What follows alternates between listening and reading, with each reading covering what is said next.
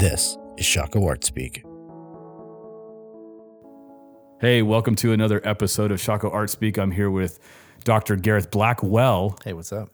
Blackwell, Doctor Blackwell. And we were just talking, and we don't have a title for this uh, um, for this episode as of yet, but Doctor Blackwell is a title wizard. He's a wizard with titles. And just so you know, whenever you read anything on Chaco Art Speak's website or Instagram or um, uh, what do you call that? iTunes? Yeah, yeah. Any any of the the summaries, the captions, any of that, that's all from the brilliant, ingenious mind, the ingenious mind of Doctor Snacksmell. You're far, he, you're far too kind, right? Yeah, he's a title wizard. So what I told him was, we have this idea that we want to talk about that we feel like is relevant, but the title is eluding us to kind of give us a summary. So I just I just decided I'd let I'd out Gareth and let everybody know that he is the wizard. So the, put the, put the pressure on. I'm me. putting the pressure on him. So now you're going to really zoom in on Gareth's Uh, title work. And so... Um, yeah, preemptive sorry if it sucks. Yeah, yeah, yeah, yeah. You can blame it on me. Um, and so one of the things we're thinking about is it's it's sort of almost like the experience if you ever cooked for somebody, you know, the the prep to get the meal cooked um, is disproportionate to the time it takes to consume it in many ways. Mm, yeah, yeah. You know, so something about that interplay between the amount of work, you know, like I had posed a question, we were having a conversation this week with some friends from our team, and And so it was saying, like, how many hours and dollars go into making a film? And we sit down for, you know, at most two hours, two and a half hours at most mm-hmm. to see that movie. There's there is something disproportionate in the kind of time it takes to make something oftentimes and to the time it takes to consume it, be enriched by it, impacted by it, shaped by it.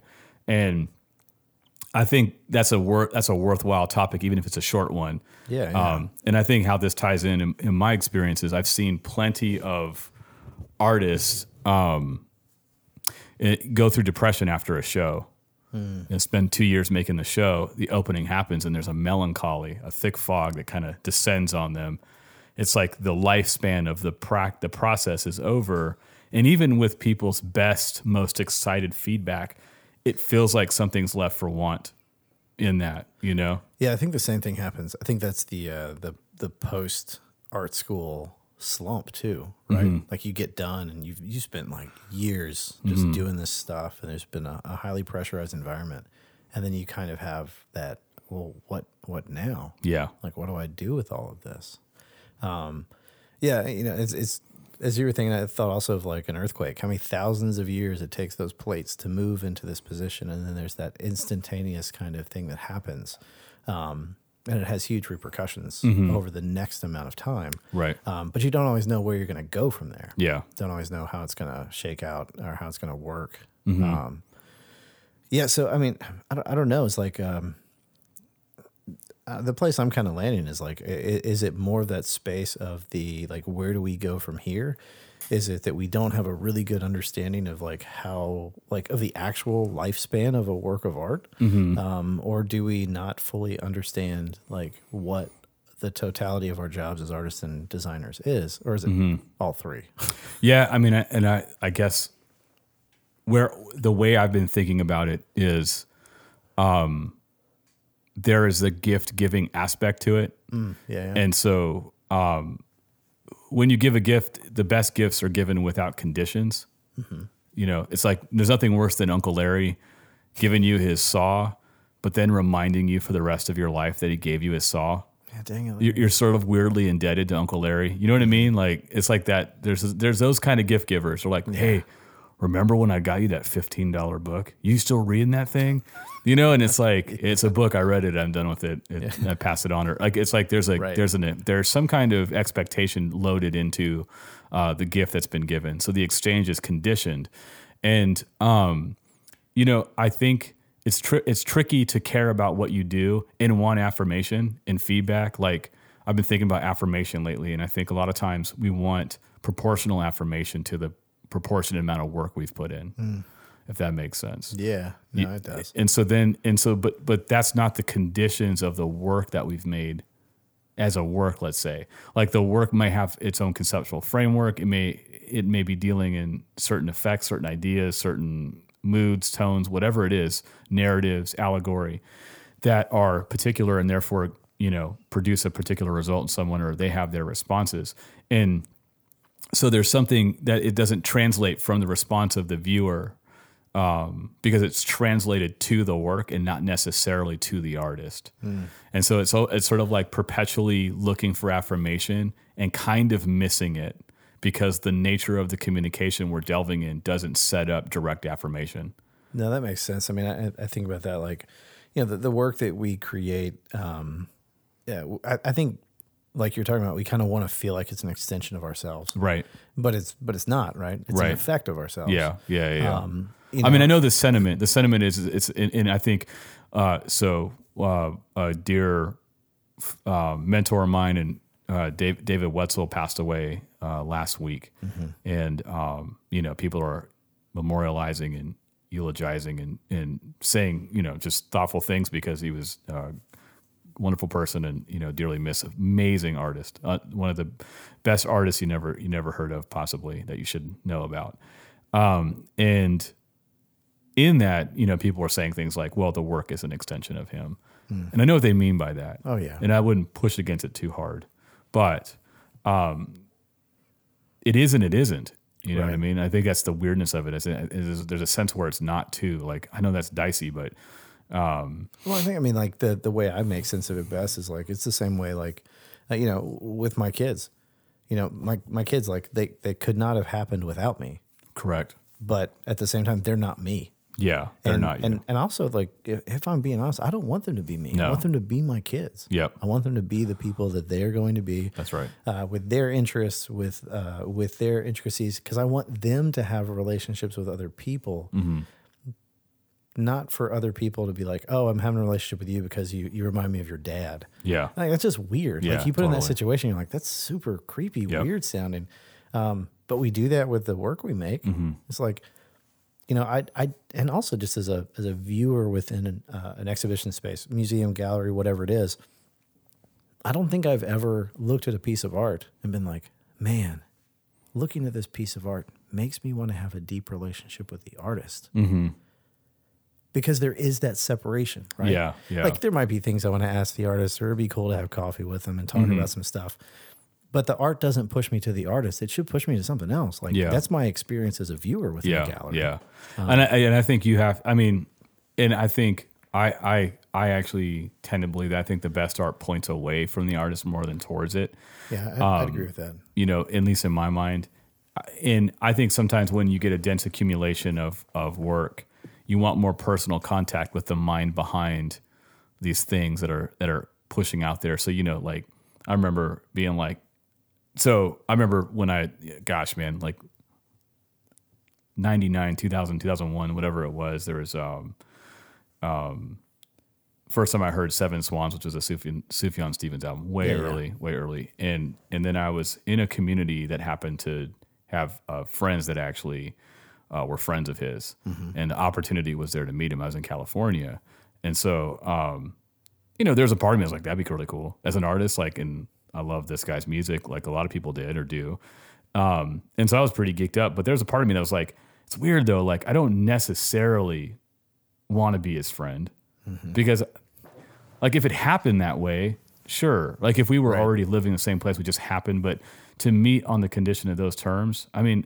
I don't, I don't know. Um, and so I guess there's the thing where you kind of, you grow interested, you want to know more about the maker, but you're not necessarily always, yeah, it's, that's not the chief end. The chief end is the, the, what the work sort of does and what it, what it amounts to, even if it just points to itself as a miniature end, mm-hmm. you know, in and of itself. Um, you know, so there's something in there. I mean, I, I think, I think, um, you know, we would like to look back at biographies. I love, I love, past tense discussions on artists, and mm-hmm. you know, I, you know, I have friends that are artists, so of course, like, I get to know people, and you're like, "Oh, I love your paintings. We're just meeting. You're a cool person," but um, so that stuff happens. We, I mean, we we're the place that talks about know and be known, but like at that really, really deep level of what are we expecting from the work, and the proportional amount of time it takes to make it, and then to just to like let it go. That a glance from uh, a patron is all they may give, and it may be a significant patron. Yeah. And that glance is somehow equal to or more than the work you made is a is a strange proposition, a strange thought. But I think that some of it has to do with just, um, you know, we've talked about in the past, but the clear intentions, but also um, um, translating translating the work into a space where it's no longer yours. Yeah, and and that's I mean that's tough. Yeah, I mean like you don't. That's what people spend, mean when they say it stands on its own. Yeah, because I mean, you know, spending that much time with something, it's hard to let it go. Um, you know, because you want to kind of direct its life. You want to make sure it's in the right place, you know, and, um, and, you know, there's plenty of artists. I mean, uh, you know, at the, the past, uh, current art fair this year, we had a piece that was sold, um, and the artist who made the piece actually went to the home of the person buying it to yep. make sure that it, it could hold the space well, you know, and there's, there's fantastic, like really wonderful, very, uh, you know, uh, polite and respectful sort of things like that. Um, but to, To believe that like that means that it's still that artist's piece, yeah. That they still have say over it, right? Um, and, and and the thing about this, I think that is hard for us both to talk about is this is not something that we talk about, but yeah. It's something that we kind of like innately feel sure. about the work we make. Yeah, I mean um, we feel it. I mean it's funny that that that was Brian Barr, and he that piece went into a pretty cool collector's collection, and yeah. and Brian Barr, there was a Rauschenberg and a Jim Dine painting. And so yeah. he moved his Rauschenberg. So like Brian replaced Rauschenberg. And so we joked about it. We're like, oh my gosh, this is amazing. You're in this like room with these two, these two, you know, legends. And um, it was fun to fantasize about for a second. But at the end of the day, Brian's not in that room, nor is Jim yeah. Dine or Robert Rauschenberg in that sense. Although they are nodes or plot points, like they trace back to these, these, these makers. But um, I'm sure I'm sure Brian doesn't think about that as much as, you know, like I'm sure he's not burdened by, I wonder how my painting's doing today. Yeah. Like I have paintings in a public space in Capital One, and that's a weird thought for me. Like I know where they're at. Yeah. Like I haven't been permitted to be in there, but I know where they're at, and I know there's a big one. And I'm like, I have a hard time believing that this thing is just sitting there unassumingly, eight foot painting, just sitting in this, yeah. this space, this hub. Um, But I've had the benefit of a lot of people collecting my work, and I'm very thankful, but I don't, I don't, you know, I'm not like worried about it now. It's like, mm-hmm. it's out of my hands. It's yeah. almost strange when you see your work in someone's house. Cause then you're like, or in a collection. Cause then you're like, I made that. Mm-hmm. And sometimes actually what's really weird is you can't remember how you made it. Um, it's that, that removed, but here's what I guess, here's what I would want to say is the pivot. This is what I mean by the disproportionality is partly an issue of our expectation. Mm. Um, um, I am not able to determine the rest of the lifespan of the work that's yeah. that's in the hands of of someone else, and I'm unless I'm close friends with that person, I'm not going to really be able to know that. Mm-hmm. And so I have to give the gift without conditions. You can give it with conditions. You can sell. I mean, don't get me wrong. I'm not saying you don't sell your work. You don't sign contracts. You don't. I'm right. saying, but at an emotional level, um, this painting could probably live. Some of these paintings may live on a lot longer than myself, um, and I will not get to live the actual hours and time that it takes to sort of like equate the two. You know, I won't be able to uh, yeah. balance the scales in that sense.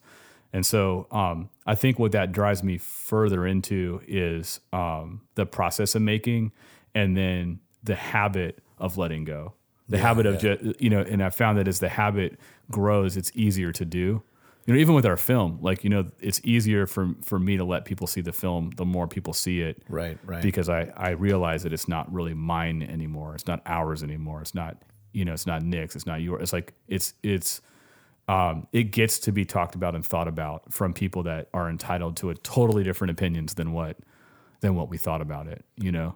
Yeah, actually, um, I was speaking to one of the artists that we're going to be showing in the next opening uh, today, and he was uh, talking about things and, you know, just asking a few questions about what was coming up. And I said, you know, um, I said, I told him, I said, we don't have any uh, concerns, I, I think, with this with this next group of artists because, uh, you know, sometimes you can find an artist who... Um, you know, has has a, a lot of very highly, deeply ingrained opinions about how their work should be in every aspect. I said, and that can be hard when you're going up against a curator or a gallerist, mm-hmm. because like the the painter's job is to paint, so to speak, mm-hmm. and the gallerist's job is to do the gallery, mm-hmm. and so it's hard when when there isn't a proper kind of respect for letting go of the work and assuming yep. the work, it's yeah. it's hard for that relationship to flourish. Mm-hmm. I think that's a, that that's just one example. Sure. That we may be able to understand very uh, very easily, but I think it's the same sort of thing when we talk about uh, an artist with potential collectors yeah. or patrons. Right. Um, you know, like um, I think we probably get a romanticized views, uh, romanticized view of some of the things we might hear in art school, where so and so had this long term relationship with so and so, and they were always putting things into their collection and pushing them to other collectors. Um, but that's rare. Yeah, right? it's not. It's not happening. I mean, so my question is like, what do you do? You know, what are you doing when you really dig? I don't know. I've got some things where it's like, I would rather. I mean, I got a couple of paintings where I'm like, yeah, I'm not letting anybody have that. Yeah. You know, so what do you do when you make something and it's intended for others, but you're like, dang it, I, I, I've sold something that I've sold my favorite painting. Oh, yeah. And I still, I, I actually confess that I actually worry about its lifespan and where it should, should be ultimately, whose hands it should be in. And I also dread the idea that I may have to buy it back one day for a lot more than I sold it. I was going to say, this at least makes me feel good to know that it's not the painting in my house. No, um, I love the painting in your house, but it's not that painting. Um, um Yeah, I mean that's that's that's tough. Uh, you know, how do you kind of let go of these yeah. things that are your babies in a lot of ways?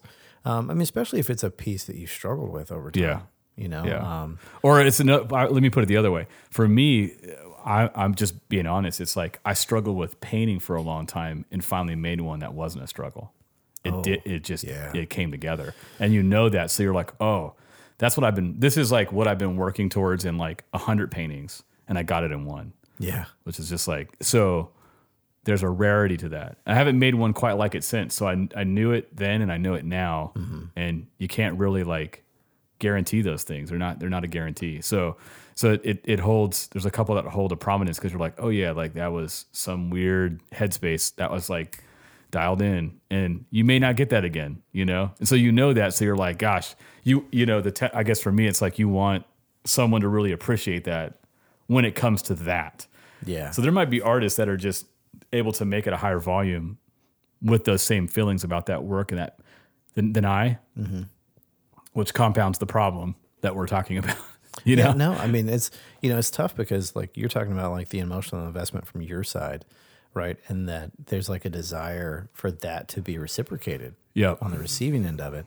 Um, But then, like, I don't know, maybe even flip that question on its head. Then then what do we say about paintings that you're just like, yeah, I don't have any problem selling this one. Right. But the person that gets it has a high emotional value to it. Totally. A high connective value to it. I mean, like, there's, like, I have pieces of art in my collection in our home that is very much, uh, some of the pieces, like, I don't know that I like anymore. Mm. But I really love what they are. Yeah, no, I think that, that I think those things happen too. I think you move in and out of. Um, I mean, it's like liking your. It's it's like love, having the love affair with that junker first car you had. Totally. If you could find it and get it and bring it back yeah. home, the big old bucket of yeah, rust welcome garbage back. It is. Yeah. There's something that ties you to it. That's how I feel about some. Sure. Very few pieces of work yeah, that I have. Yeah, yeah. I mean, I, I we love our ever expanding art collection. And it's it is a mixed bag for sure. I feel like we're unraveling our own point. Because we're like, yeah, but still, it's hard. Well, I mean, no, I think it's, like, you know, it's, it's hard. It's a you know, like sharing in this, like it is kind of tough to work through. But you know, at the end of the day, uh, I, I think there's some things where um, I don't know, you know, agency is the wrong word, but I think it's helpful for your work to have that in the world on its own. Right? I, yeah, from, I mean, I definitely think there's something pretty special about being able to be at peace to just let things go. I guess. I mean, I've really. Been on the stingier side of that for a long time. So I've only known that later in my own life to this point. So I've got plenty of things that are just sitting in my garage. They're yeah. wrapped up. That don't, you know, probably nobody will ever see. Um, and now I'm, I'm much more free to, to kind of, I guess, I think I'm free to let people have it if, if, if that time comes. Cause I like the idea of, I think also like mortality, your own mortality starts to, to break into the equation and you're like, yeah. Um, what are these for? If it's like for yourself is just too short. It's too small of a, um, it, it's just too, too short of a, too short sighted for me. Yeah. You know what I mean? It, it, um, the book, the great books you, you relish, you know, like if I see Treasure Island, mm-hmm. I mean, the author could have known to what extent Treasure Island would be this treasured thing mm-hmm. that always elicits a little bit of magic for a, a percentage of kids mm-hmm. or even adults that are nostalgic for being kids, like that whole that whole yeah. picture. And you're like, that's the gift of it, man. It's like that. That's the way. It's the way something can get passed down. You know, my grandfather um, passed some years ago, and, and then my uh, uncle passed recently. That he had the house, and so my other uncle is going through the house in Venice Beach and sending me pictures of paintings. And my grandpa had paintings from the eighteen seventies and eighteen eighties. He's sending them to me and going, wow. "What's this? What's that?" And you're like, "Man, that's all stuff my grandpa treasured." Mm-hmm. And then my grandpa's paintings, and so, um, and it's like. You know, we're talking about maybe do we do a show with these? Do we make a book? Do we, because he's this kind of like folk artist no one ever heard of, and he made hundreds of paintings. And so, and then my uncle Jeff is like, you know, we got to do this for grandpa. And I agree. I I said that to him as a kid very, you know, many times in my own desire to be an artist, because he always wanted to be and just didn't have the same breaks. So um, I look at those things and I'm like, but he, you know, he, he doesn't know. He has no idea. Like, yeah. And it's weird to be like, this is a, in a totally different set of hands. And the truth is he didn't want anybody to see him. You know what I mean? Like yeah. he just did them for himself. Mm-hmm. And so now we're looking at all this work, and it's like, it seems to, to my eye that there probably is an audience for it and appreciation for it. And it may be the appreciation he was too afraid mm. that he wouldn't get. So he didn't want to try. You know what I'm saying? Yeah, you know? I mean, you know, because the the other thing is like the other side of that appreciation is a disdain. Yeah. Right? So and I think that's, you know, we have that fear of like, if I let this out into the world and let it just be its own thing, I could find out that people don't like it. Right. I could find right. out that people don't treasure it, that they're, you know, it's behind a bookcase. Mm-hmm. Um, you know, it's it's it's propping up the the bad leg of the sofa. Yeah. Right? Instead of being where it needs to be. And I mean, I think there's a legitimate fear there. Sure. I got a painting in someone's garage that I know of. I'd love to have the painting back because they just don't. I, it's better in my hands than it is as a gift that I gave them, you know, yeah. that they just got sitting in their garage collecting dust. I mean, you know, my prescription for folks is contrary to a lot of times what we as artists fight for, because I've definitely fought and advocated hard for people paying a fair price for a work of art and not mm-hmm. constantly, not constantly asking for things for free from artists is the most, it's like constantly asking uh, for food and cash from poor people. It's yeah. it's crazy. But in your own hands, I think as artists, not when someone's asking, but because I think every artist should probably give a couple things away yeah. to people, yeah. some things, and do it with something you kind of care about. I think it's, I think go, go through the process of doing it. Yeah. I think it's really worth it. I've done it. It, it, it was part of what catalyzed the change in me. I had to just give some stuff away, just give it away. Like, hey, I want you to have this. Huh? And then, and then it just, um, allowed me to process that post-making, post-importance, that affirmation, all of those yeah. questions just kind of uh, started to dissipate a little bit. And what was interesting is like that was the seed that stoked the interest of people saying, well, could I buy something from you? Like, or could I, how could I get one of your pa- your paintings? Or, yeah. you know, it was through the generosity of giving first, you know, just understanding it as a gift. Let someone else live with it. Let them have their own experiences with it. And um, seems really practical. It's like you make a song so someone can hear it.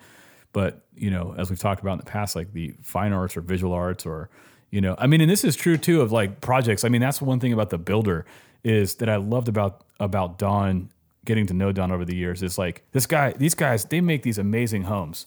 Yeah. They, they take things that are a hundred years old and make them look fresh and new. And they do intimate like care to the, the building. And then they just move on like nothing ever happened. And, and like, I remember talking with Don. This is not in the film, but it's it, adjacent to like, you know, we were just talking like about driving through the city and it's like, how many buildings have you done here in this Richmond area? And he's like, oh my gosh, I can't even count. Yeah. So the idea that your work is just sort of all over the cathedral that is the city of Richmond, if you will, mm-hmm. that your labor is embedded in the strata of the city. I mean, there's a, like how many plumbers have done the plumbing so you can sing in the shower and you, you'll never know the plumber's name. What a gift, right? Yeah, that's real. What a gift. And I think that if art in that ordinary lane starts to land that way, it's exciting to think about the way it can function as a gift for, for eyes that you'll never know, that'll never know you, but they'll they'll enjoy the gift you've given them. You know, they'll be impacted by it, influenced by it. You know, some kid might see it and want to become a painter one day or an illustrator. You know what I'm saying? Like, yeah, I think it's really tough to I mean, um, it's really tough to judge the life of an object that, uh, to be honest, like you don't have any say over. You know what I mean? That's like, the big. That's the big part. I think that's the thing. The say is in the making. Yeah, I mean, like, and so I think it's one of those things where almost like, um, I mean, I, I love that you're using the word that you've used the word gift several times because uh, if we think about it that way, it actually becomes a little more helpful. I think to think about because, like, you know, um, if I want somebody to really appreciate a gift, then it then I have to actually take the time to think about it. Mm-hmm. What is this about? What yeah. is it for? What is it like? Yeah, How- a good gift is is is poured over as far as like yeah. it's thoughtful. It has an audience in mind, mm-hmm. and and and the assumption is the gift is going to live in the hands of that particular audience, that right. person, the you know, and so you're you know, it's the most exciting when you nail it. But it's you know, so as the artist, the designer, you're nailing the work first. That's the thing. You get yeah. that down, and then it, and then you let it go. Um, and it is, it is. I think the economy of time. I think it is, it is hard to live with.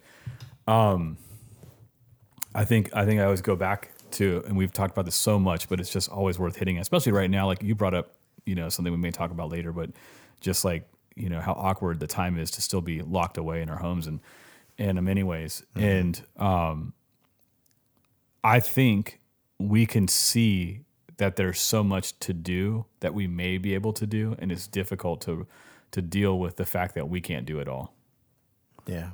You know, and so when you really start to labor over a few things, you realize that this is what requires for those few things to occur, and it means there's twenty, thirty other things you're you're not going to do in your lifetime possibly. Mm-hmm.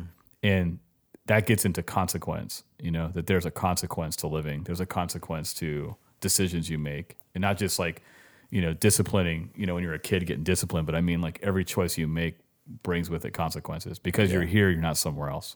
Yeah. You know? I was actually going to say that like if, if you're as an artist, if we are way too invested in the life of our work after we've created it, it means that we can't be invested in the part where we're making more of it. Yeah. Yeah. It starts to bog you down. There's something that just like, yeah. you know, we're, we're temporal, so we cannot, we can't be in all these places at one time. Right. We can't have our mind in a million different places. Um, and if the draw and the pull is to be an artist, to be a creator and a maker, uh, then we should be about that business. Yeah. Right? And let the other business be for the collectors and the patrons yeah. um, in yeah, different yeah. ways. And I don't say that in like a snarky, stark way. I just mean that in a way where I, I think that sometimes I could be in a place where I say, oh, well, I need to worry so much about this that I'm justifying maybe my procrastination to jump back in and start another sure. one. Sure. Yeah. Yeah, um, yeah. It's tough too because you know I've I've painted over old paintings. I've had paintings sit for a decade and then painted back into them. You know you, there are things you make where you know where you don't want anybody to see it. But um, I just wonder if if the world would be a better place if if more of the st- our B-sides were out there in the world. Like because not everybody is operating at the same level of criticality and awareness as you about your work. And so that's what I'm saying. I just wonder if if we gave a little more, we'd make more space for what's coming new. And it would keep the engine rolling, you know, the, the, yeah. and because there's people that are highly industrious that I think are, you know, there's plenty of artists that actually don't have this problem at all. Right, right. And I mean, to the point where they're almost the opposite, where you're like, hey, don't you care at all? You're a machine that you don't even seem to. I, so, I mean, I think, I think there's something in that humanness that you don't want to lose ideally. Um, but I do think it's worth ass- assessing that disproportionality with what it takes to make things. I think I think to say, to understand in our day and age what it takes to make things, make a society, make a culture, make a work of art, um, I think we need to understand how significant it is that it is disproportionate to the outcome. Yeah, yeah. Tells us something about the way we probably should live our lives. Mm. I, I don't exactly know, but it, it tells me that there's something about the process of making much of the world that should be the thing that um, we slow and steadily work at and revel in. Like the way you used to have like songs that were made to accompany you while you worked, mm. you know, work songs. Yeah. Um, that work in and of itself is actually a good thing. Uh, like pouring yourself out in the labor of your work is actually like maybe one of the more important parts. Yeah, I, I, you know, especially if you're someone that is uh, caught up in the process of making. Yeah, I think you know it's, um, and that gets to a lot of things. I, I those words seem to ring very true for me. Um, and they've gotten to be more true over time. Like as I've gotten older, they've just it that is something I would agree with more. Yeah. Um, you know, because I think it also brings up some things we've talked about in the past where, you know, are, are you interested in being the artist or are you interested in wearing the artist's clothes? Mm-hmm.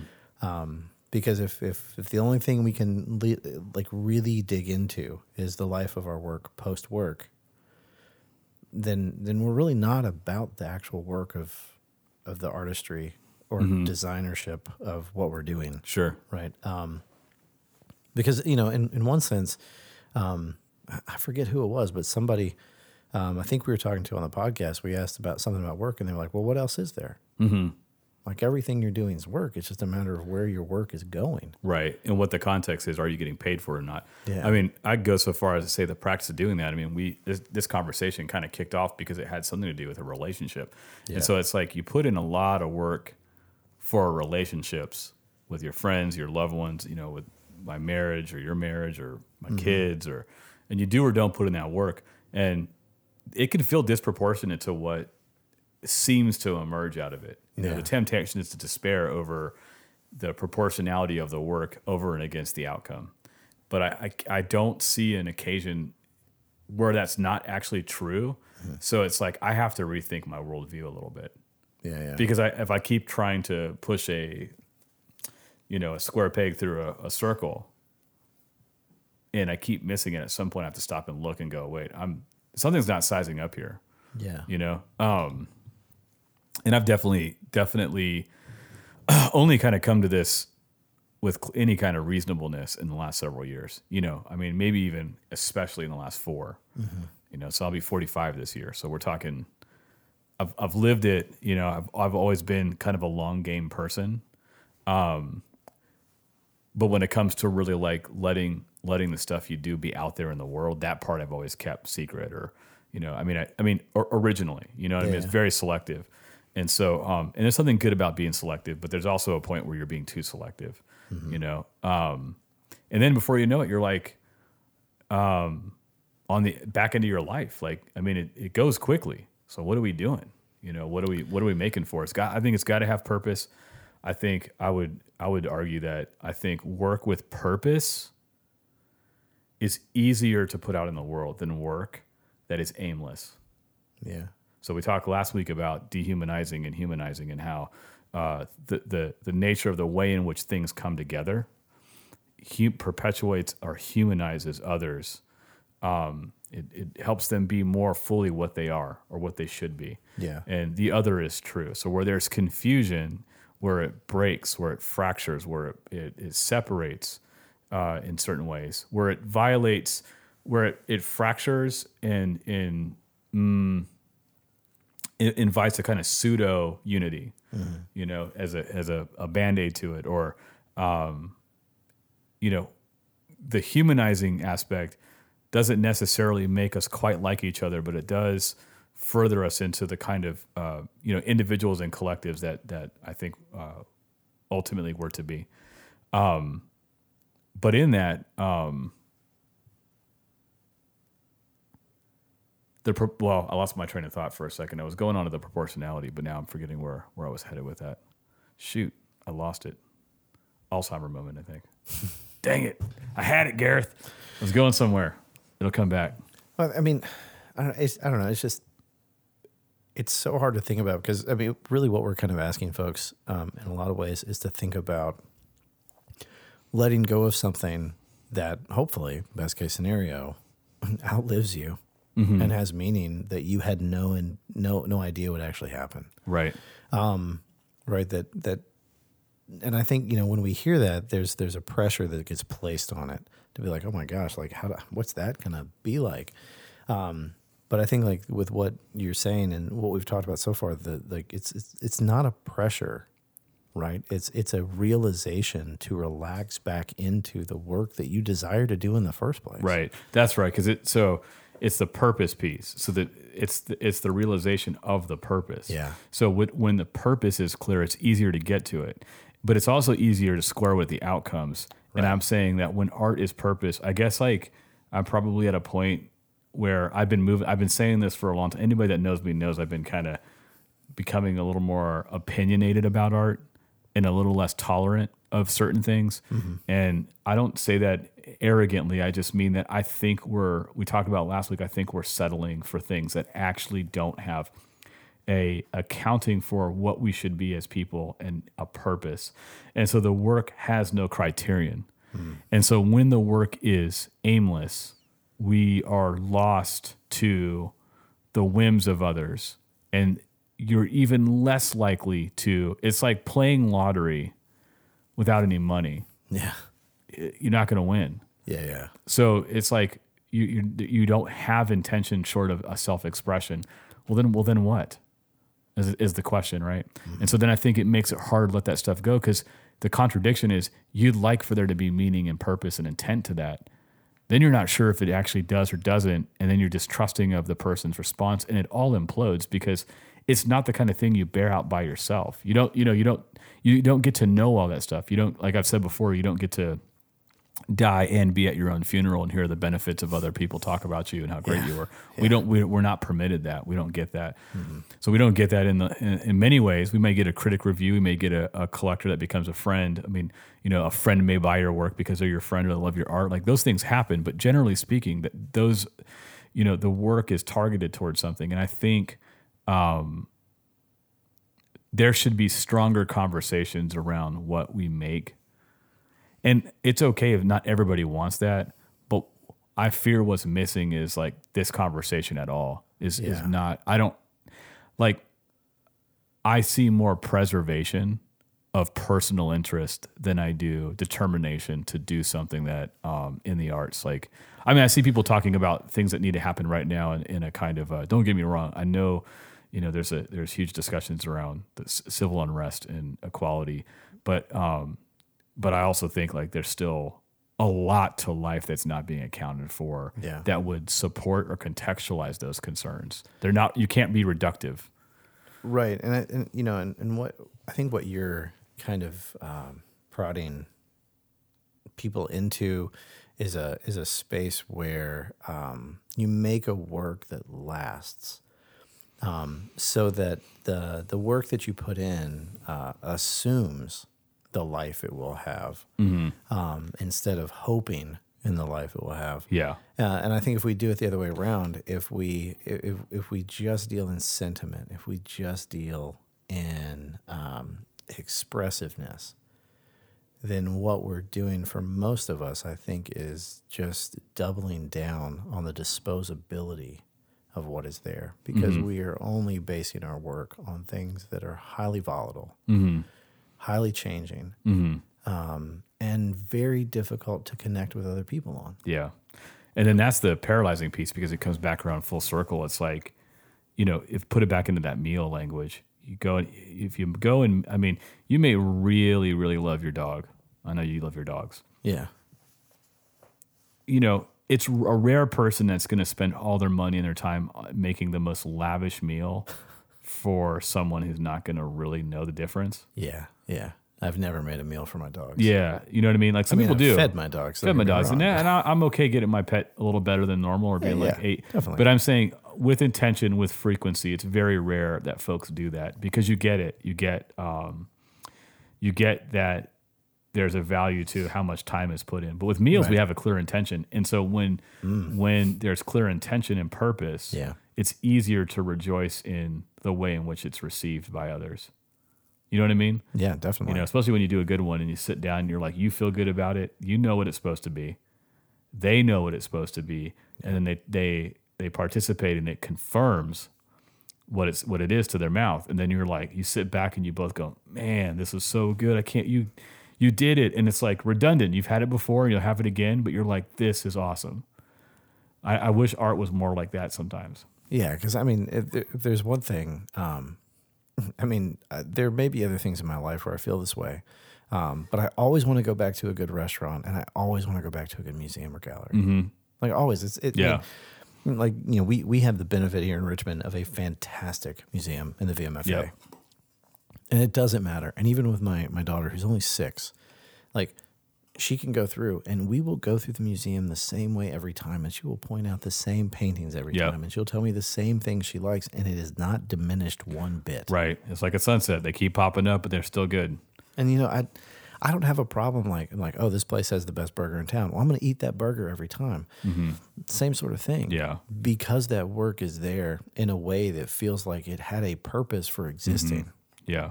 That it had a reason for staying beyond the easel of the artist. Yeah.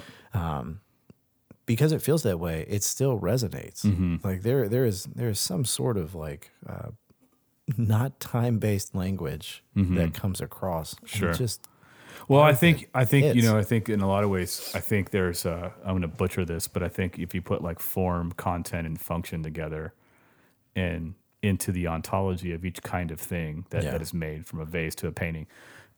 There's set criterion for those that are general categories, and, and then they're particularly expressed by individuals that come and see it, and the nature of the one who made it, and so on. And so I do think that um, th- there's a fittedness between what a a functioning form full of content presents mm-hmm.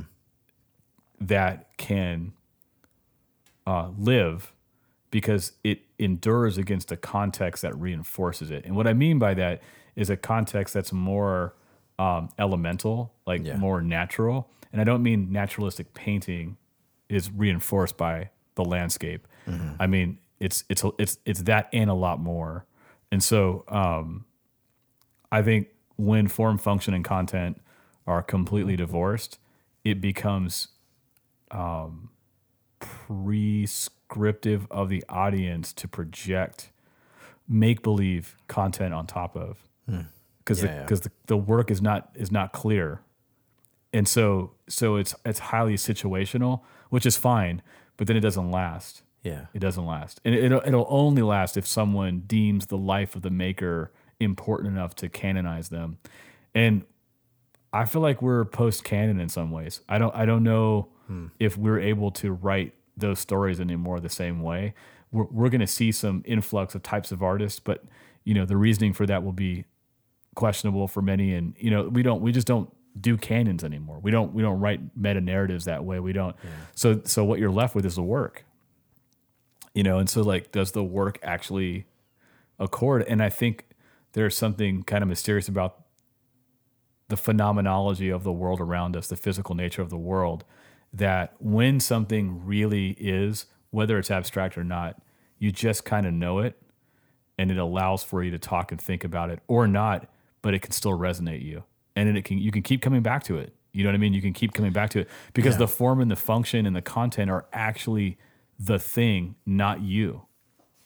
It's not you, it's the thing. And I think that's been so flip-flop for so long that works, trends live and die. And um and and so we've lost some of the crafting, the workmanship, or the crafting of the work of art. It's kind of lost because it, it you become less and less careful about that, because it doesn't matter that much to a watching world. Mm-hmm. And so why labor so long for such a short encounter with someone who moves on? You know, unless, like you said, some of these older works pull. allude to something I think that we should still consider about what we make in the present tense, which is, you know, like for example, I had a student have a really big breakthrough on a drawing. Yeah. And I'm like, this drawing's good.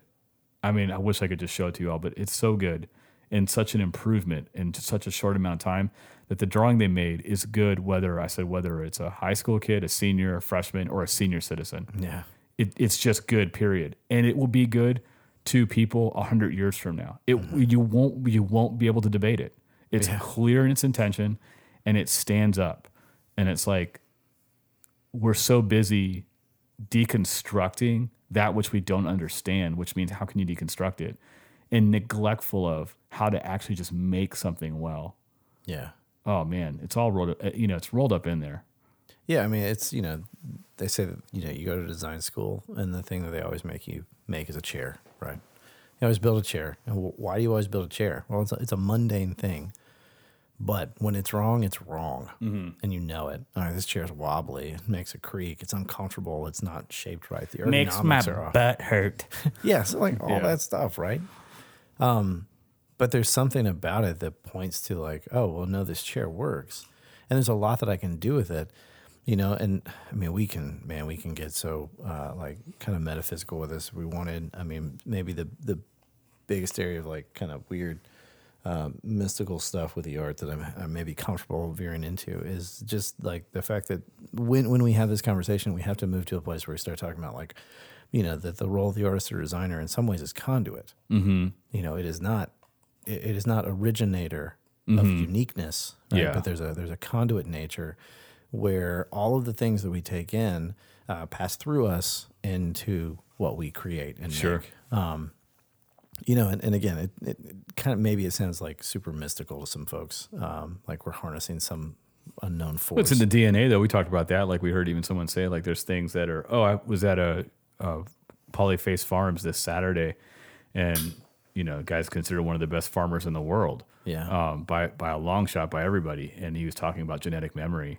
mm, and how that's yeah, like yeah. proven it's in there. And so you look at, you think about um, what are they called when they're they make shoes? The cobblers. cobblers. Yeah. yeah, I mean, you think about something like that, and there's repetition of movement and acclimation to context and smell, like everything. And so then you you're you're raising up the next generation of person in that milieu and.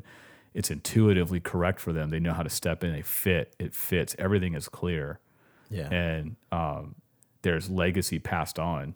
I mean, well, we all, if I could say, like, in the reverse, a generation or two or three or four that is confused. It's not surprising the genetic memory of the the individuals that are coming up are confused. Yeah. That they're that they're full bloom confusion. Mm-hmm. Yeah, I mean, I'll, leave I'll leave it there. I'll leave it there. It's not a surprise that I can't. I couldn't make my own pair of shoes. Correct. You know what I'm saying? And that has something to do with the fact that, one, I've never learned, and two, I've never needed to learn mm-hmm. because it was fine for me just to go purchase something from a store. Right. You know, that nobody had to teach me because it was not a necessity anymore. Yeah. Yeah. So to do the craft, to to be a part of the world of shoes does not require me to know anything about how to actually make one that's wearable. Yeah. Um, and I think that that, that translates. Yeah. Um, you know, and so, um, I mean. I guess that's maybe one of the things then is like, it's like the craft, and not for everybody, this is just something to think about, is the pressure of expediency it ramps up the need for immediate approval. You don't get it, you're bummed. And so you get back into your studio and then craft feels like, well, what's the point? Because I'm just going to get a quick. Yeah. You know, at best, someone's going to say, I like this, and then what? Yeah, you're and like, you're what? like you hit trend or give up? Yeah, and it kind of sucks. It does suck, man. You're like, you want you want some affirmation. And I think that's one thing I think I'm wrestling with right now that I'm not sure how to communicate, but is that does the work itself give you any kind of, um, not ultimate affirmation, but just um, situational affirmation, situated on that object. When it's made well, does it does it sort of affirm to you, thank you? Like, I I need to be made well. Yeah. If, if not for anything else, because I need to be made well. I mean, I will tell you that, uh, you know, I've, I've built a few chairs, and the first time I made one, um, the fact that it stood there and it was flat, yeah, and it had a good form. So it, it worked as a chair. It looked like a chair, mm-hmm. and its content held enough pleasing visual design to me that I was appreciative of it. It hit all those things of form, function, and content. Mm-hmm. That there was something joyful in the fact that it existed. Mm-hmm. Um, I didn't need anybody to sit in it.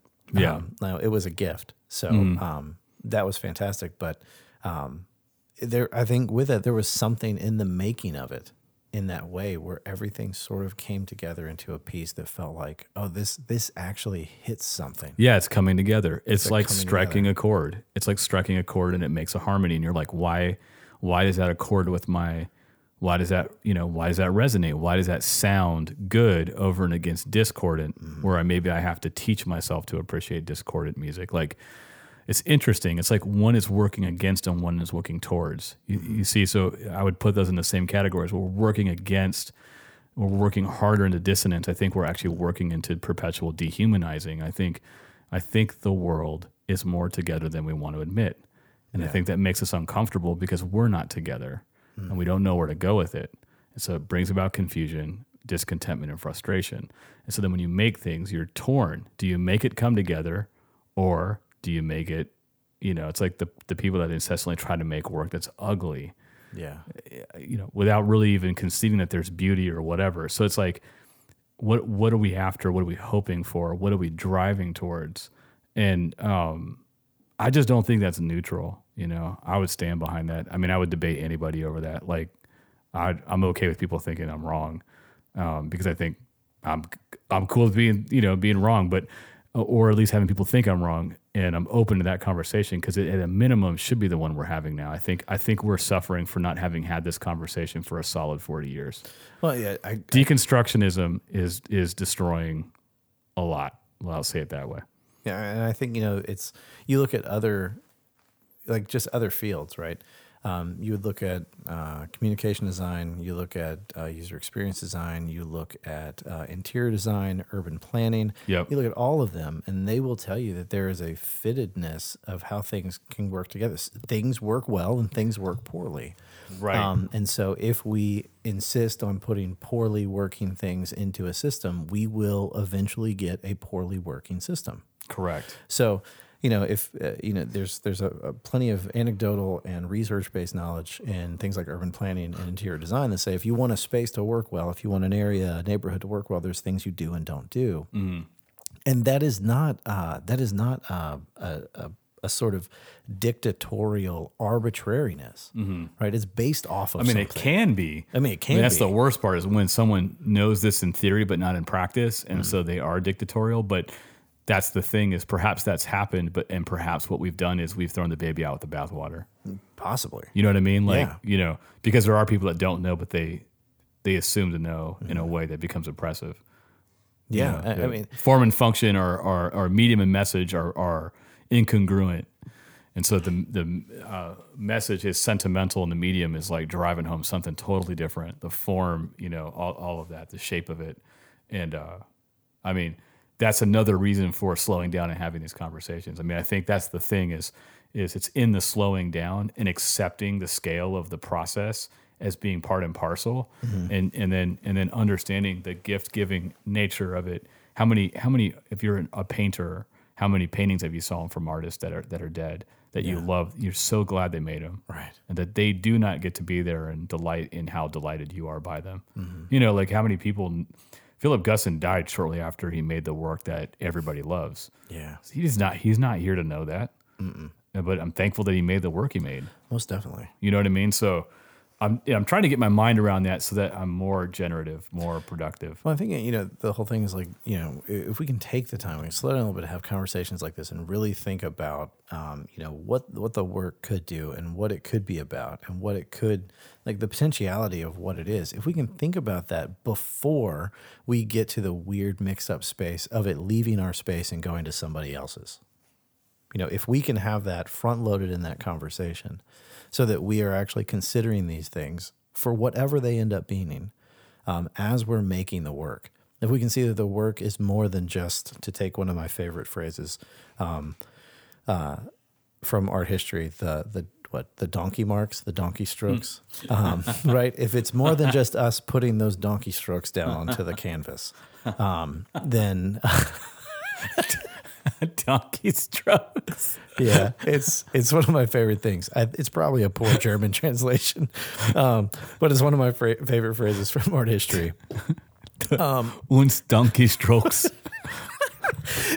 But if we, uh, you know, if we're if we're concerned more with the totality of what a work can be within the reality of the world that we're in, uh, and we're concerned less with only myopically looking at the skill or mm-hmm. expression or whatever else, then I think that when it comes time to actually start to let this stuff loose on the world, we actually could have a lot less concern. Yeah. We could have a lot less fear or anxiety about right. what it might be because we've we've done the work. Yeah, so you know what it's going to be so you can rest easy on what effects it's going to render. There's fewer yeah. surprises, but there's more clarity. And in the clarity, I think humans are freer.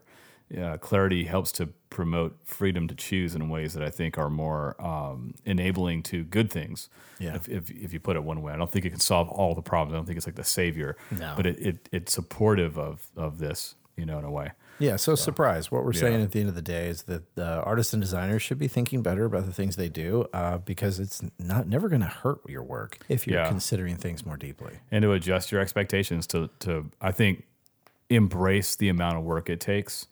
And challenge yourself to not not succumb to the depression that follows an exhibition. Yeah. You know, or, or a big project. And I just think there's two things. I think everyone should own a piece of art yes. that somebody else made. Yes. That wasn't commercially generated from like yes. Walmart. And I think every artist should give a couple things away mm-hmm. out of the volition of knowing someone. So which means you got to know somebody to know that they might want something. And then you got to live with them receiving it and possibly rejecting you and not really liking as much as you'd like. Like, I think it's really important to go through that, because if you can work through that, you might be surprised. And I think it will set some things at ease in your mind about selling, working, who collects it and, and whatnot. But I think, um, I don't think, I think selling art, and just leave here to leave you with this. I think selling art happens because we ha- we misunderstand the importance of art. And so we desperately need artists to be supported. So we sell art, right? The truth is, art is more important than whether it's sold or not sold. Mm. It means more. And so we compensate through sales. But if we were fully supported in an ideal world, we would give it away. Yeah. Because we would want to share it like a good meal. Mm. And so I think that's the thing, is give it away, share it. I'm not saying you don't sell your art. I'm just saying somewhere in there, um, I'm not saying give it to auction. You know, um, I'm saying do it do it intentionally before someone asks. Find someone and say, would you like one of my, my paintings? Mm-hmm. I, you know, I think it would look good. I'd love for you to have it. You know, that kind of thing. Yeah. So. Uh, you know, as a as a blunt antagonistic way of saying that is, like, I think we should quit minimizing our work to a strictly economic activity. Yeah. Yep. That it actually yeah. is much more important than that. Yep. Yeah, yeah, yeah. one hundred percent. So yep. we left you with a whole lot of uh, grenades we've thrown in the room, and we're happy to peace out as they start to blow up. Peace out, grenades! Um, but yeah, thank you all so much for listening. Uh, let us know, you know, if this was uh, something that resonated with you, with, with you hit us or, up. Or upset you. I was going to say, if it's something that pissed you off, let us yeah, know. Yeah, let us know. Uh, we're why happy. Not? It's a conversation. That's yeah. why we, you know, don't talk it on these things for fifteen minutes. We do it for an hour or more. Yeah. So, yep. um, as always, thank you all so much. You're a fantastic audience. We Stay love safe. You all. Uh, and uh, we'll catch you soon. Peace. You've been listening to Chaco Art Speak, a production of Chaco Art Space. We are an independent, nonprofit art gallery in Richmond, Virginia. We can be found online at chaco art space dot com and in real life in historic Shockoe Bottom.